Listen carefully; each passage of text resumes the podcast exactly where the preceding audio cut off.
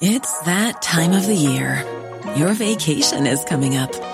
You can already hear the beach waves, feel the warm breeze, relax, and think about work.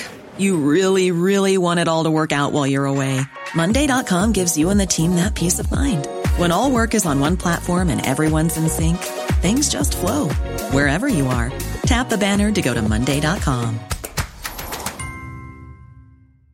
Hey, I'm Ryan Reynolds. Recently, I asked Mint Mobile's legal team if big wireless companies are allowed to raise prices due to inflation. They said yes. And then when I asked if raising prices technically violates those onerous two-year contracts, they said, what the f*** are you talking about, you insane Hollywood ass f- So to recap, we're cutting the price of Mint Unlimited from $30 a month to just $15 a month. Give it a try at mintmobile.com/switch. $45 up front for 3 months plus taxes and fees. Promo rate for new customers for limited time. Unlimited more than 40 gigabytes per month. Slows full terms at mintmobile.com. Welcome to Farm Talk with John O'Connor. Later in the programme, sheep wool prospects with Mr. Sean McNamara, ICSA National Sheep Committee Chairman, Miss Pauline O'Driscoll, Skibbereen Office on Dairy Matters, and Irish Farmers Journal Acting Editor, Miss Amy Ford, looks at the new tougher bovine TB testing regulations on the way and writes about this extensively in this week's edition of the Irish Farmers Journal. But first, Mr. TJ Maher, IFA National Animal Health Committee Chairman, on the new tougher TB regulations on the way.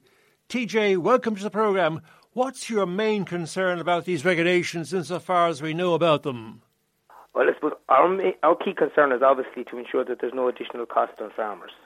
I think the background here is that on the 1st of January 2022, the new EU animal health regulations for trade came into effect. Under these regulations, animals moving from farm to farm or through a mart had to have a TB test from a herd tester in the last 6 months or a TB test themselves within the previous 6 months. And this obviously was going to have a significant impact on the overall movement of animals from farm to farm and the mart trade.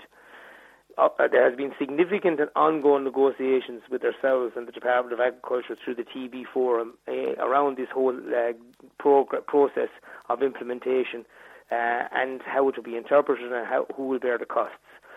At this stage, we have a broad agreement that we will now realign this test on cows moving from farm to farm and males over 36 months, predominantly bulls in this situation, or through a mart. And this is reducing the number of animals by over 90% that would have been affected by the new regulation. This is intended to be rolled out from spring of 2023. But the remaining concern and difficulty that we have in the negotiations is the department have as yet not agreed to the payment of it. Now, our very clear stance is, and we're operating through the financial working group of the TB Forum, that farmers have a long-standing agreement that we pay for one annual herd test for every animal on our farm, and any other statutory test that is required by the department, either through this program or through the TB monitoring program, must be paid for by the department. And that is where the negotiations are. They're at a sensitive stage at the moment as part of our overall financial program. So I would encourage farmers, first of all, not to panic and to be calm around this situation. There's 6 months to go here. And also, it's our intention that there will be no cooperation without the department paying for this one, because this is a very clear red line for us. Now, is there an overall deadline for the total, insofar as we can use the word total, for the total eradication of TB? Some people think it's 2030. You might confirm that, TJ, the date set by the government, I think it was the previous minister. At the launch of the TB Forum under Minister Creed, I think it was 4 years ago at this stage, there was an initial target of 2030. At this stage, I would say that certainly is ambitious, given the fact that we have had a number of difficult years with TB growth numbers. I think in the North Cork area, there has been significant outbreaks over the last 2 years with significant levels of hardship and losses on family farms. So I think there is two considerable key issues here obviously the management of the wildlife programme has to be improved on, and secondly, the level of financial losses suffered by farmers, particularly the weakness in the income supplement when farmers lose their income, needs to be addressed. And that is the key issue which we are now operating towards a resolution in the financial working group as part of the forum. But to say things will move quickly would be an understatement, because there's a considerable sum of money involved here and there's considerable losses at hand on farms, and this has to be resolved before there's further movement. And TJ, you refer there to wildlife. Do you feel that the vaccination of badgers, programme, is that working to any extent? Because we know wildlife has always played a key role. Look, there obviously is concern in various counties around the efficacy of the vaccination programme. The reality for us as farmers and the department is that given the fact that the badger is a protected species, we cannot operate the wildlife programme without the vaccination programme running hand in hand with badger removal in infected areas. There needs to be, and we have consistently called for, ongoing monitoring and review of the programme in certain areas to ensure its efficacy is improving. Now, the department have consistently brought forward figures to us to indicate that the R number, as we know from COVID, is the reinfection rate of vaccinated badgers as against unvaccinated badgers is 0.6 as against 1.4. So consistently maintained there is significant reduction in disease spread where badgers are vaccinated. But the key concern emerges amongst farmers that outbreaks are still taking place in vaccinated areas, and it is a concern that needs to be addressed, and it's issues we are raising on a continuous basis with the department. But to be fair to them, we do understand the situation that given the regulations around the badger management programme, that the vaccination programme will continue to be a key part of the overall programme going forward. TJ, is it clear from what we know so far about the regulations, is it clear who will be responsible for testing, for paying, the buyer or the seller, and under what circumstances? Who pays, buyer or seller? As the proposal stands at the moment, and I keep repeating myself that this is a proposal that has to be completely finalised, because no individual farmer has been contacted about this yet. It's a pre or post movement test, so the cost capture of that has still to be reconciled. You would envisage that it would certainly be far easier for payments for the seller to be the one that has the option to have it prepaid on the basis he's in, he's heard. Because as it stands at the moment under the proposal, if you can sell your animal outside that 6 months test window, but once that animal goes to the mart, the buyer who buys it will be informed within 30 days that animal is due a TB test. If that test is not completed under following another 30 days, he'll be instructed that his herd has been restricted and he will have another 30 days to complete that test as it stands at the moment. So it would obviously seem to be a cleaner operation if it was done pre-movement. And this is where the science of this is important, and this is part of the negotiations. Clearly, breeding females is what we're talking about here. Cows, whether they be dairy or suckler, are very valuable animals at the moment. And certainly if you're spending up to €2,000+ on a cow, you would think it would be good risk assessment to ensure that her TB status was known to you at a reasonably date close to a sale, because it is certainly becoming clear that TB is certainly focusing and concentrating on the cow population in the country, and we have to do whatever we can to ensure we reduce the risk to farmers from bringing it into their herds.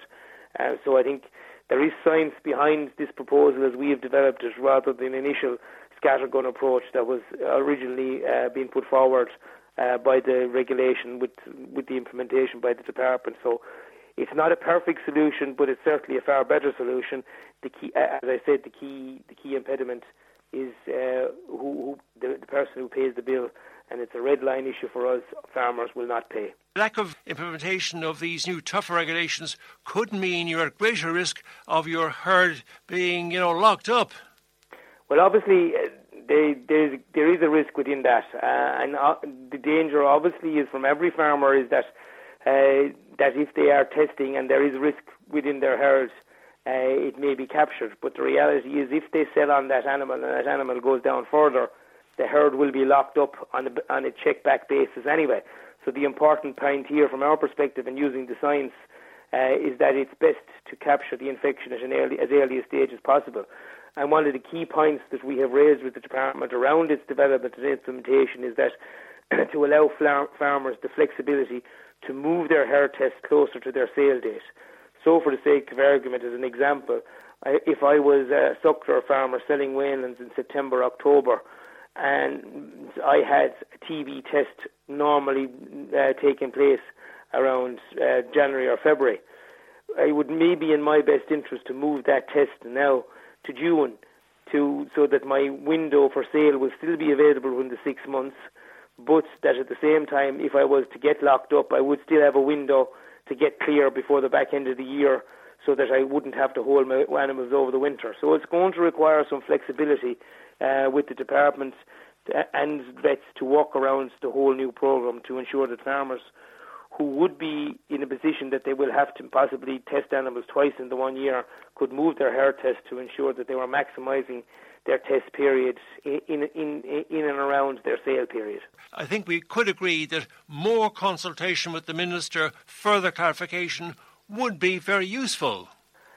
And I will give the department credit here. They have been very open through the mechanism of the TB Forum, through the working groups. There are a number of working groups, the TB Implementation Group, the Communications Group, the Financial Working Group. We meet, each one of those meet on a monthly basis and have done so now for over 12 months. So there has been significant consultation. There has been progress made, and farmers will have seen that there has been improvements made. Some of them not everyone is in favour of, but the reality is we have to try and work towards a situation that protects herds that are clear and tries to ensure that disease, where it exists on farmers' herds, is captured and removed as quickly as possible, but the farmer themselves aren't financially put out of pocket as a result of this.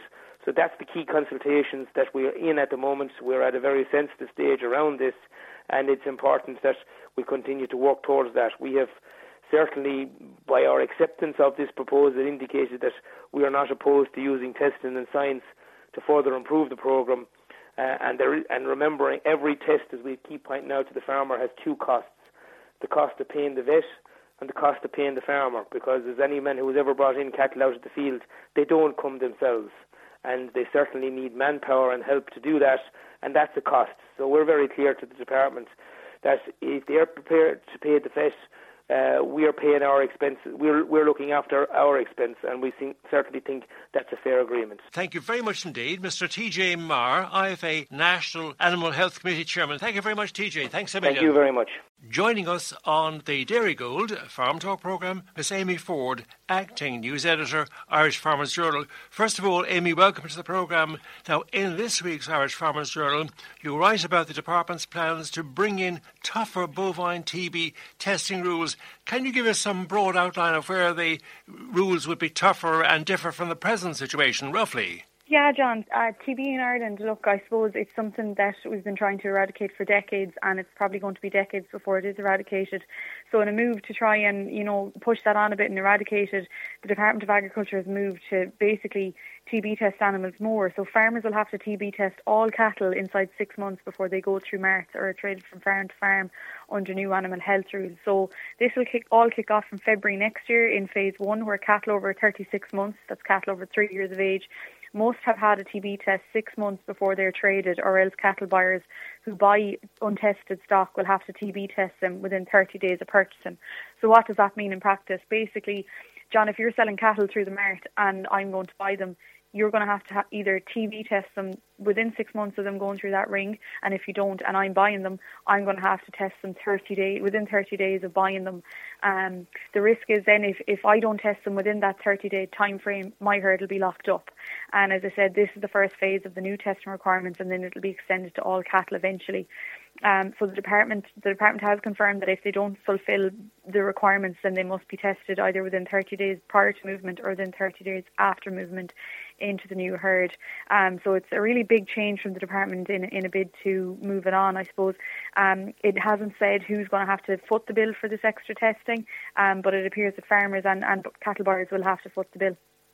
And of course the farm organisations, the initial reaction of the farm organisations, they're up in arms. They say they just won't entertain, they just don't want to pay extra for this testing. But I understand there will be quite heavy penalties. Herds could get locked up if you don't comply with the new regulations next year. Well, then your herd might be locked up, and the department really are serious, because we've been trying to, quote, eradicate TB for so long. For years and years we've been told we're making progress and there are setbacks, etc. To what extent would the new regulations call for herds to be locked up if the farmers are not seen to be complying?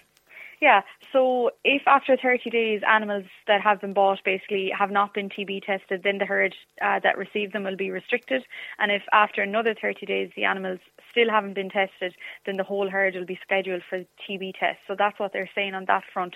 I suppose you mentioned reaction there. In a Ray Doyle of the Irish Cooperation Organisation Society, ICOS, has said that the imposition of the 6-month testing for all animals over 3 years of age will be an extra burden for trading livestock through the marts, but he said that the overall numbers of cattle affected by this change, they hope, will be small.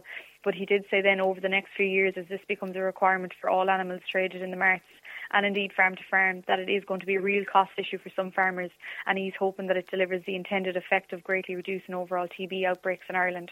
So I suppose we really have to see how it pans out from next year and how things are working with it, John, as to how whether it has a big impact or not. Sometimes you'll hear non-farming members of the public say there's excessive movement of cattle within the country and thus spreading of disease. Could that movement be curtailed? I suppose the practicality of that would be very difficult. Like if you think of a farmer, John, like their job, if they're a suckler farmer and they're selling weanlings at the back end of the year, their job is either, if they're increasing or lowering numbers, whatever, but buying in replacements, having cows, and then the animal that comes out of that cow basically has to be sold either through a mart or farm to farm at the end of the year. You know, cattle have to move on and off farm, same as on dairy farms. Calves have to be sold or as kept as replacements, or cull cows have to go through the mart or go to the factory. So you can't really just have a system where animals are all kept inside the gate. It doesn't work like that. There has to be some trading somewhere in order for farmers to make money off them. I suppose a lot of things over down through the years have been mooted as being coming in, like we have extra risk factors. You know, there was the discussion of, you know, locking up trade and kind of like that at some stage a couple of years ago. That's been ruled out. And then there's a whole effort in biosecurity on farms themselves. So, you know, kind of blocking off areas so badgers can't get in, and good biosecurity efforts have gone in. Farmers would say that they were doing all they're told, and that's probably, in fairness, they have been in terms of the current policy. But the cost is a serious issue to them on top of everything else. And especially this year and next year, like we've seen fertiliser prices and input prices absolutely go through the roof earlier this year, and they're mooted to be staying high enough so far. Hopefully they will come down for farmers, but they're still staying high, so this is just going to be another extra cost on top of them. Miss Amy Ford, Acting News Editor, Irish Farmers Journal. Also in the journal, 20th of August, Saturday 20th of August, you have a headline there, Dairy Gold Co-op urges suppliers to pay the NDC levy. What do the farmers who've received this letter, what do they feel they'll be getting for this levy, which our sponsor Dairy Gold seems to be urging suppliers to sign up for? Yeah, so Dairy Gold strongly recommending all milk suppliers to contribute to the NDC, so that's the National Dairy Council, and this levy is to finance basically an enhanced advocacy role for the organisation. In a letter to suppliers, Dairy Gold said that it had agreed a collaborative strategy with the NDC to help represent all dairy farmers and to secure the future of the Irish dairy industry. So this is really to push on, you know, how nutritious, how world-class Ireland's dairy farms and farmers are. The levy will basically go towards the social license to produce pillar of the NDC strategy. So that's the NDC basically promoting dairy farmers' social licence to produce and why they should produce such high-quality dairy. So that'll have a strong focus on farmer advocacy in both contested, so that's possibly debates on national media, and uncontested in the form of advertising arenas. So that money is to go towards basically, as Zoe Kavanagh has told us a couple of weeks ago in the Farmers Journal, basically, having spokespeople available for the sector, for the dairy sector, to go to bat basically for the dairy sector in the future, and to advertising then as well. Thank you very much indeed for talking to us on the Dairy Gold Farm Talk programme. Miss Amy Ford, Acting News Editor, Irish Farmers Journal, and those articles by you, Amy. Dairy Gold Co-op urges suppliers to pay NDC levy, and increased TB testing is a, quote, real cost issue for farmers, all in the Irish Farmers Journal of Saturday 20th of August 2022. Amy, thank you very much. ICSA, Irish Cattle and Sheep Farmers Association, reaction to the additional TB testing requirements on the way. ICSA Animal Health and Welfare Chair, Mr Hugh Farrell, has called on Minister McConaughey and his department to explain how they're going to finance additional TB testing demands facing farmers. Hugh Farrell said at the TB Forum, ICSA had always been insistent that farmers would pay for one annual herd test and one test only. However, he said, ICSA, along with other farmer representatives, have been left, he claimed, exasperated by the Department of Agriculture's refusal to engage with them on how any additional mandatory testing would be financed. Mr Farrell contended it was now clear that Minister McConaughey needs to have an honest dialogue with farmers, and he posed the question, does he expect them to pay for additional TB testing or not? In further response to the additional TB costs, IFA Animal Health Chairman Mr TJ Maher said payment of the additional testing would be a red line for the IFA. And he said the long-standing position of the IFA Animal Health Committee was that farmers only paid for one annual TB test per year. Mr Maher said any other additional statutory testing obligations or TB control programme requirements must be paid for by the department. He said the IFA's position had not changed on this. Mr Maher said IFA policy was clear that until there was an agreement within the financial working group of the TB Forum, the regulation must not be implemented. Later in the programme, we speak to Mr TJ Maher.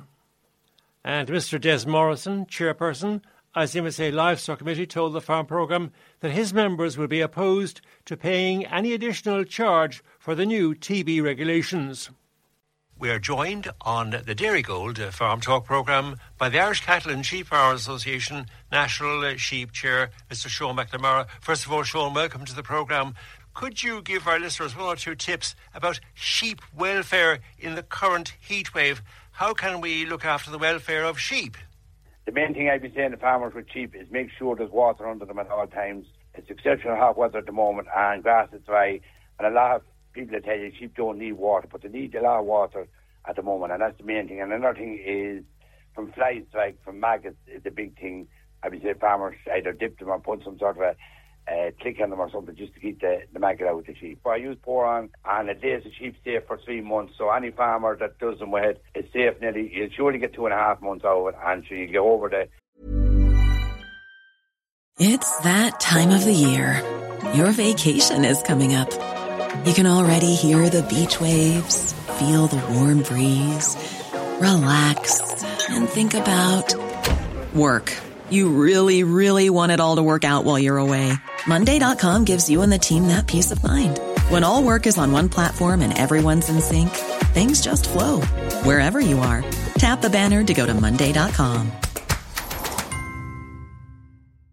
When you're ready to pop the question, the last thing you want to do is second-guess the ring. At BlueNile.com, you can design a one-of-a-kind ring with the ease and convenience of shopping online. Choose your diamond and setting. When you find the one, you'll get it delivered right to your door. Go to BlueNile.com and use promo code LISTEN to get $50 off your purchase of $500 or more. That's code LISTEN at BlueNile.com for $50 off your purchase. BlueNile.com, code LISTEN. There's never been a faster or easier way to start your weight loss journey than with PlushCare.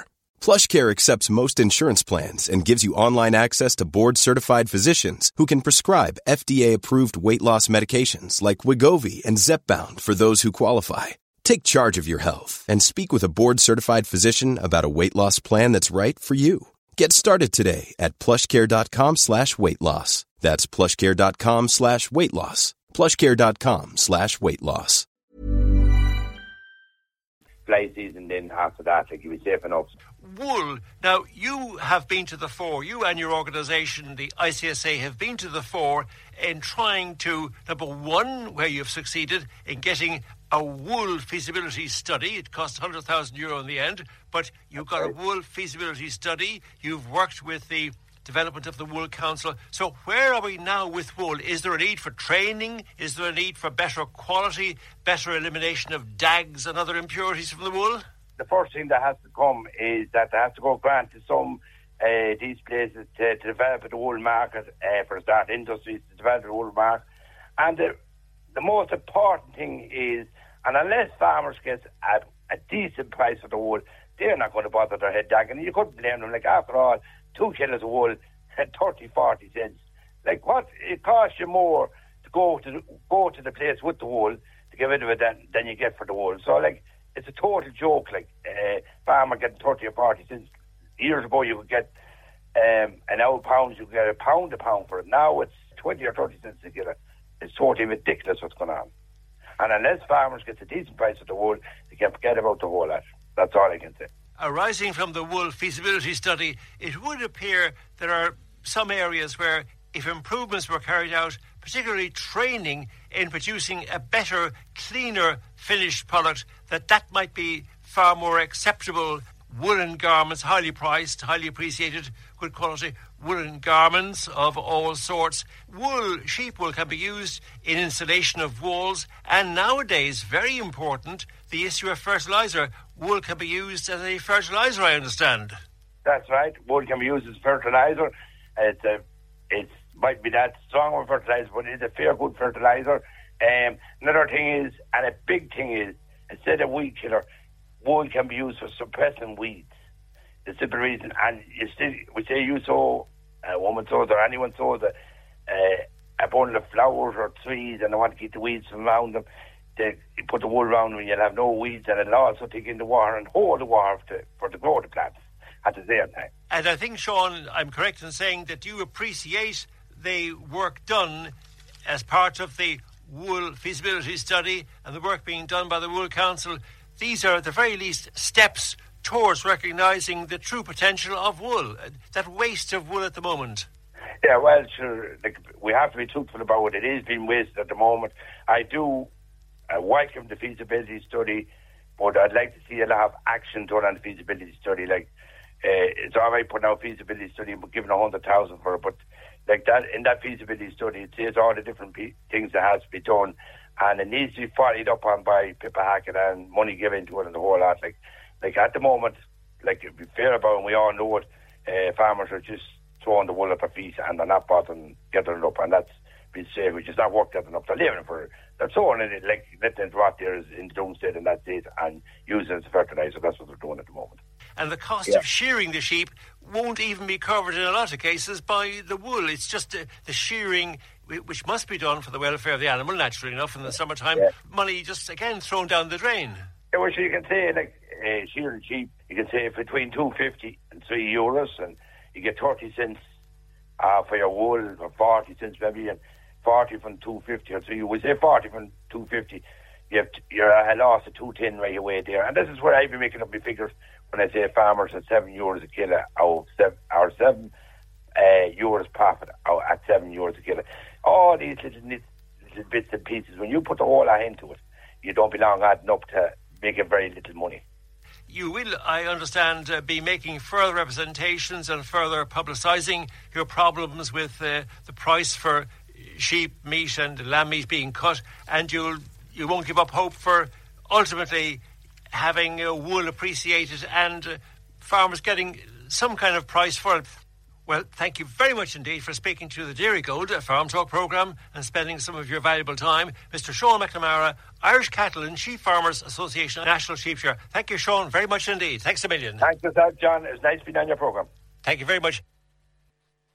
Joining us on the Dairy Gold Farm Talk programme, we have Mr. Des Morrison, the ICMSA, Irish Creamery Milk Supplier Association, National Livestock Chairperson. First of all, Des, welcome to the programme. Now, you are deeply upset in your press release just out today. EU beef prices are rising, UK beef prices are stable, yet our Irish beef prices are falling, and your organisation, ICMSA, wants to know why. First of all, John, there has been no change in our markets that I know of. So what needs to be done is a rapid increase in beef prices to bring them back up to where they were 6 to 8 weeks ago. Like beef prices dropped 45 cents a kilo in Ireland. They've actually risen by 7% in Europe, and they're stable or rising slightly in Britain. So what's happening? There's only two things happening. Either the markets that the Irish processors are supplying are falling, which is not happening. There's no evidence of that. Or the Irish processors are taking a bigger margin for themselves, which is the most likely. So what we need done now is an immediate price across the board for all beef, steer, heifers, bulls, cows. Simple as that. Producers of beef here in Ireland, they deserve at least the European Union average price, and you are calling on the processors again to measure up to that immediately. We are entitled at least to the EU average price. Yes, indeed. If you go back maybe earlier in the year, and that actually the Irish prices surpassed the European average price. So I don't think it's too much of an ask that we match it all year round. It's not impossible. We're producing a very good product, a very saleable product that's in demand, so I don't think we should be treated any less favourably. And ICMSA doesn't believe that. Speaking to Mr. Des Morrison, ICMSA Livestock Committee Chairman, you point out that Irish average prices recorded for R3 prime male cattle in the same period in 2021 was 38 cents above the European average, so that the fall year on year is even more mysterious and drastic, as you've just referred to earlier there, to drive home that point. Well, it's as simple as that. Irish prices can surpass EU prices for most of the year. Now, granted, costs are increasing, but costs are increasing for everybody. They're increasing for the primary producer, they're increasing for the processor, they're increasing for the retailer, and they're increasing for every other sector across Europe as well. So it's no different. So I think simply, as an absolute minimum, we should be matching the EU average price. That's the bottom line. And what feedback are you getting on, say, live exports and the general demand for cattle, even outside of Ireland? Demand is strong. Live exports are strong. We'll be up more this year. Libya's looking for cattle. Northern Ireland is coming back into the equation again. Northern Irish buyers are coming back into the equation in stronger numbers, and we'll be buying more cattle for this autumn. The Greenland trade would look like being excellent or very good. Our main markets for manufacturing beef and prime beef, manufacturing beef is in huge demand. All beef is in demand. Your fifth quarters are going reasonably well. So all the signs are positive. There's over 100,000 extra cattle slaughtered. So that should leave an evener supply for the autumn. So everything is pointing as a positive, except the price that should be, the beef process should rise the prices immediately to the primary producer. And we see there indications of a demand for male cattle. You find the first boat since the 90s going off to Egypt. You're planning to go to Egypt. So that's breaking a gap of many, many years. The Egyptian market opening up for live exports of bulls. Yes, and all this is very welcome because these live exports are taking cattle live out of our system, which is putting real competition into the marketplace and will eventually filter through to put pressure on processors to raise prices. So any cattle that goes live, and I expect the Northern Ireland figures to start increasing rapidly from now on as well, will be a bonus for Irish livestock producers. If you go back even to this country since the foundation of the state, the livestock industry was built primarily in the beginning around live exports. And even in recent years with exports of calves and light weanings, all is a plus, because this is a livestock producing country with huge benefits. We're grass-based production.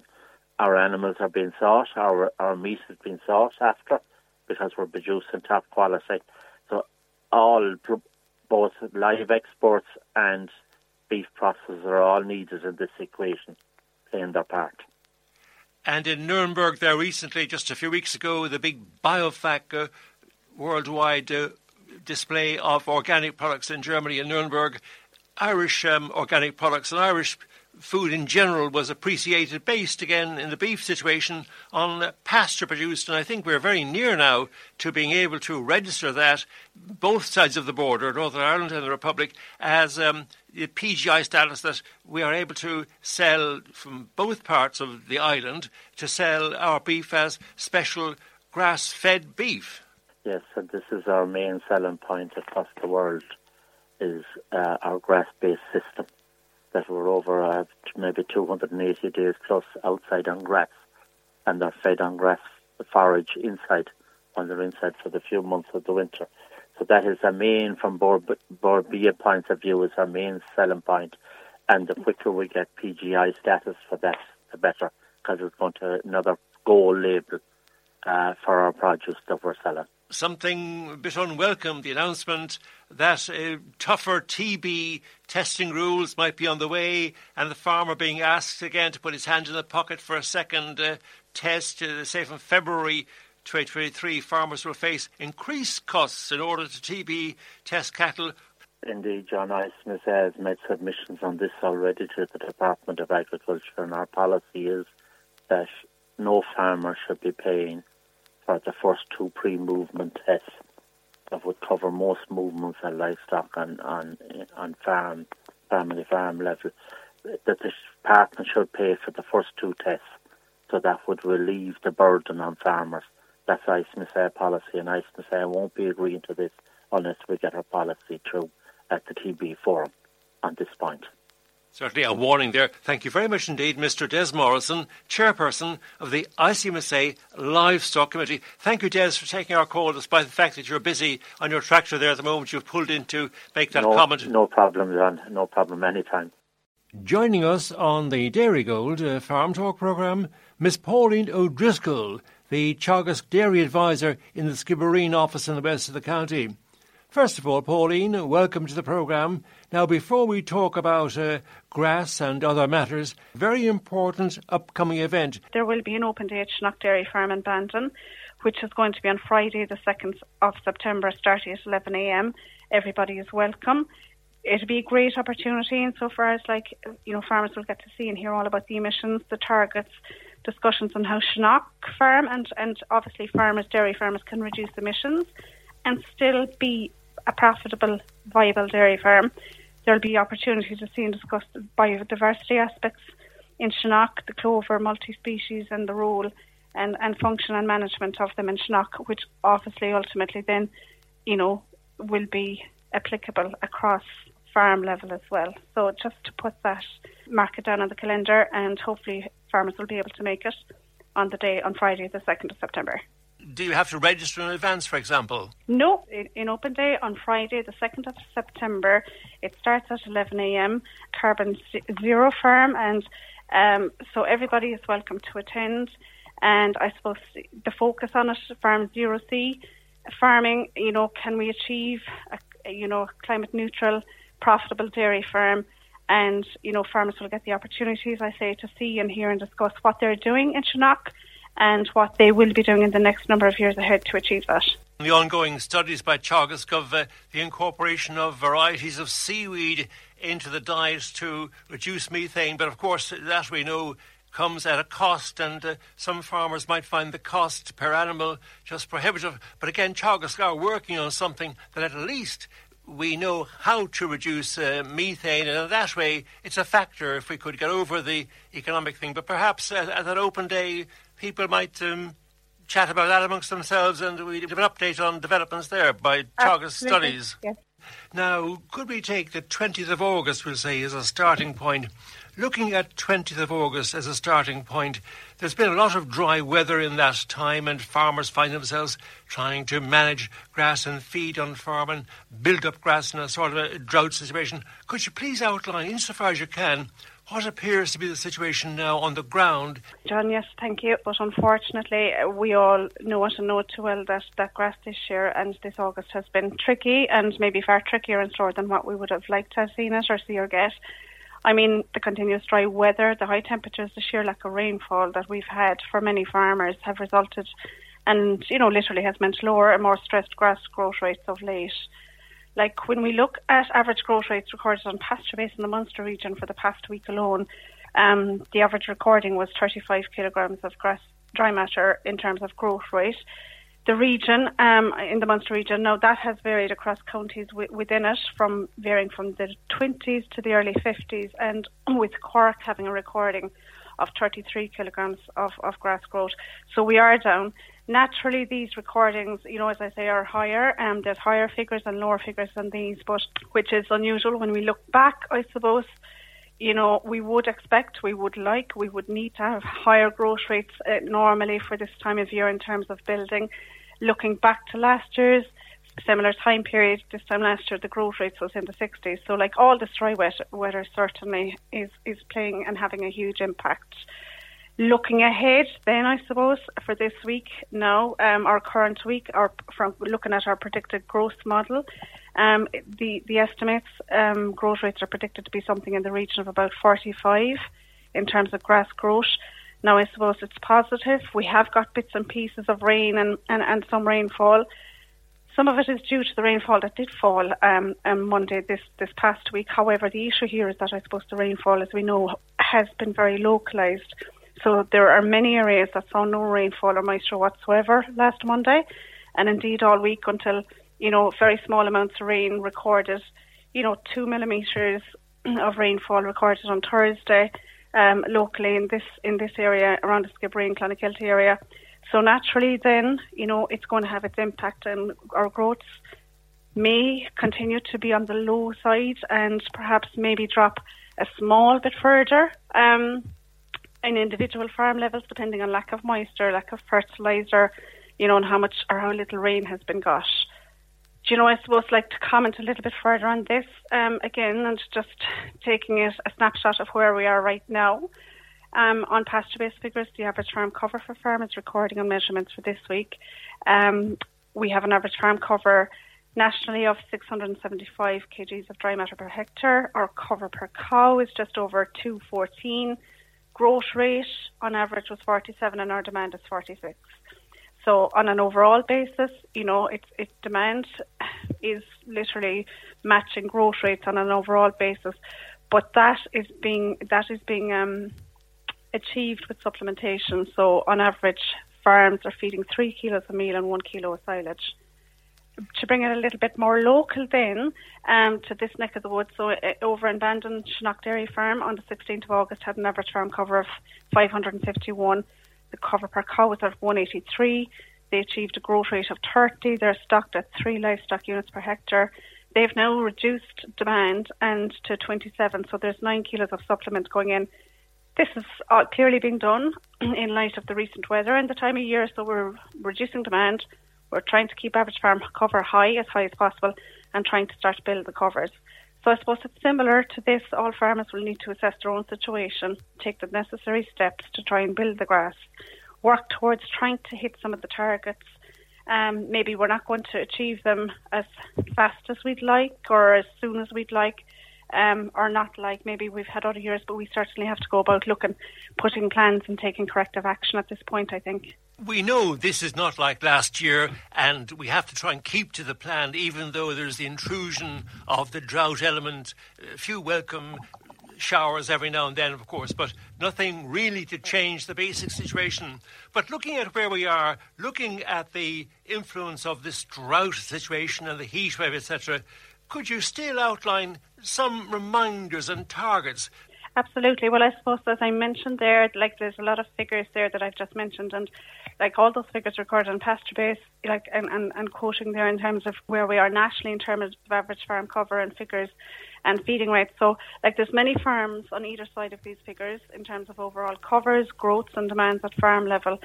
So like to bring it again a bit more locally in Skibbereen area, I'm aware of farmers this past week recording growth rates, you know, as low as 22, 24 kilograms, right up to 70 kilograms per hectare of growth and a little bit with it. But like such is the variation, and that's what we need to kind of refocus ourselves and take priority, I suppose, now to turn our own focus individually to start to try to maybe reset or start again and try and start the clock towards, you know, building the grass. I mean, some years, depending on stocking rates at farm level, if we have a normal, good, growthy August, you know, that sometimes it can in fact be an issue of building too much grass too quickly. But I suppose, you know, broadly speaking, in a comment here, I suppose we're safe enough to say this year, this August so far, it's not the case and possibly won't be the case at all this year, unless, of course, in fact, if you were fortunate enough to have got some of the rainfall that fell in certain places, and you know, if you know, once this moisture and fertilizer is out, and if you're stocking rate, then you might be. But you know, as I say, because of the dry weather we've had, our low growth rates, it's crucial really to assess our own farm, walk the fields, see what level of grass is on the farm. You're looking at in terms of putting it in today's, our target mid-August is to have a rotation length of 25 days. You want to build this up then, so we're starting off mid-August where we are now, we can say 25 days rotation, build this up towards 30 days towards start of September, 35 mid-September, 40 days by the end of September. When I say 25 days, it means that if for argument's sake, keeping it very simplistic, if I have 25 hectares of ground available to me, you have 25 hectares and you want to make 25 days out of that, so you're dividing one by the other, so it means you can have, you know, graze no more than 1 hectare per day to have your 25 days. If I don't have enough grass, and I suppose this is the crucial thing too, to feed my herd on that hectare of ground per day, then like if growth rates have been low and there's not enough grass, then, you know, additional ration, the ration must be increased, or, you know, additional grass brought on by zero grazing, solid bales, you know, whichever is more available, readily available if you're fortunate enough to have grass that you can zero graze, or whichever is possible in your own situation. Thank you, Pauline. Miss Pauline O'Driscoll, Teagasc Dairy Advisor in the Skibbereen office. Part of an extensive interview there with Pauline. And that's Farm Talk for now. I'm John O'Connor. Thanks to Barry O'Mahony and Mairead Tuig for contributing to the programme again this week. In particular, to Miss Mairead Tuig, news reporter, 96.1 3FM News, for creating the Farm Talk podcasts for the web. And a very special thank you to you, the listener, for tuning in. A lot can happen in the next 3 years. Like a chatbot may be your new best friend. But what won't change? Needing health insurance. United Healthcare Tri-Term Medical Plans are available for these changing times. Underwritten by Golden Rule Insurance Company, they offer budget-friendly, flexible coverage for people who are in between jobs or missed open enrollment. The plans last nearly 3 years in some states, with access to a nationwide network of doctors and hospitals. So for whatever tomorrow brings, United Healthcare Tri-Term Medical Plans may be for you. Learn more at UH1.com. When you make decisions for your company, you look for the no-brainers. If you have a lot of mailing to do, Stamps.com is the ultimate no-brainer. Use the Stamps.com mobile app to mail everything you need to keep your business running with up to 89% off USPS and UPS. Make the same no-brainer decision as over 1 million other businesses with Stamps.com. Use code PROGRAM for a special offer. That's Stamps.com, code PROGRAM.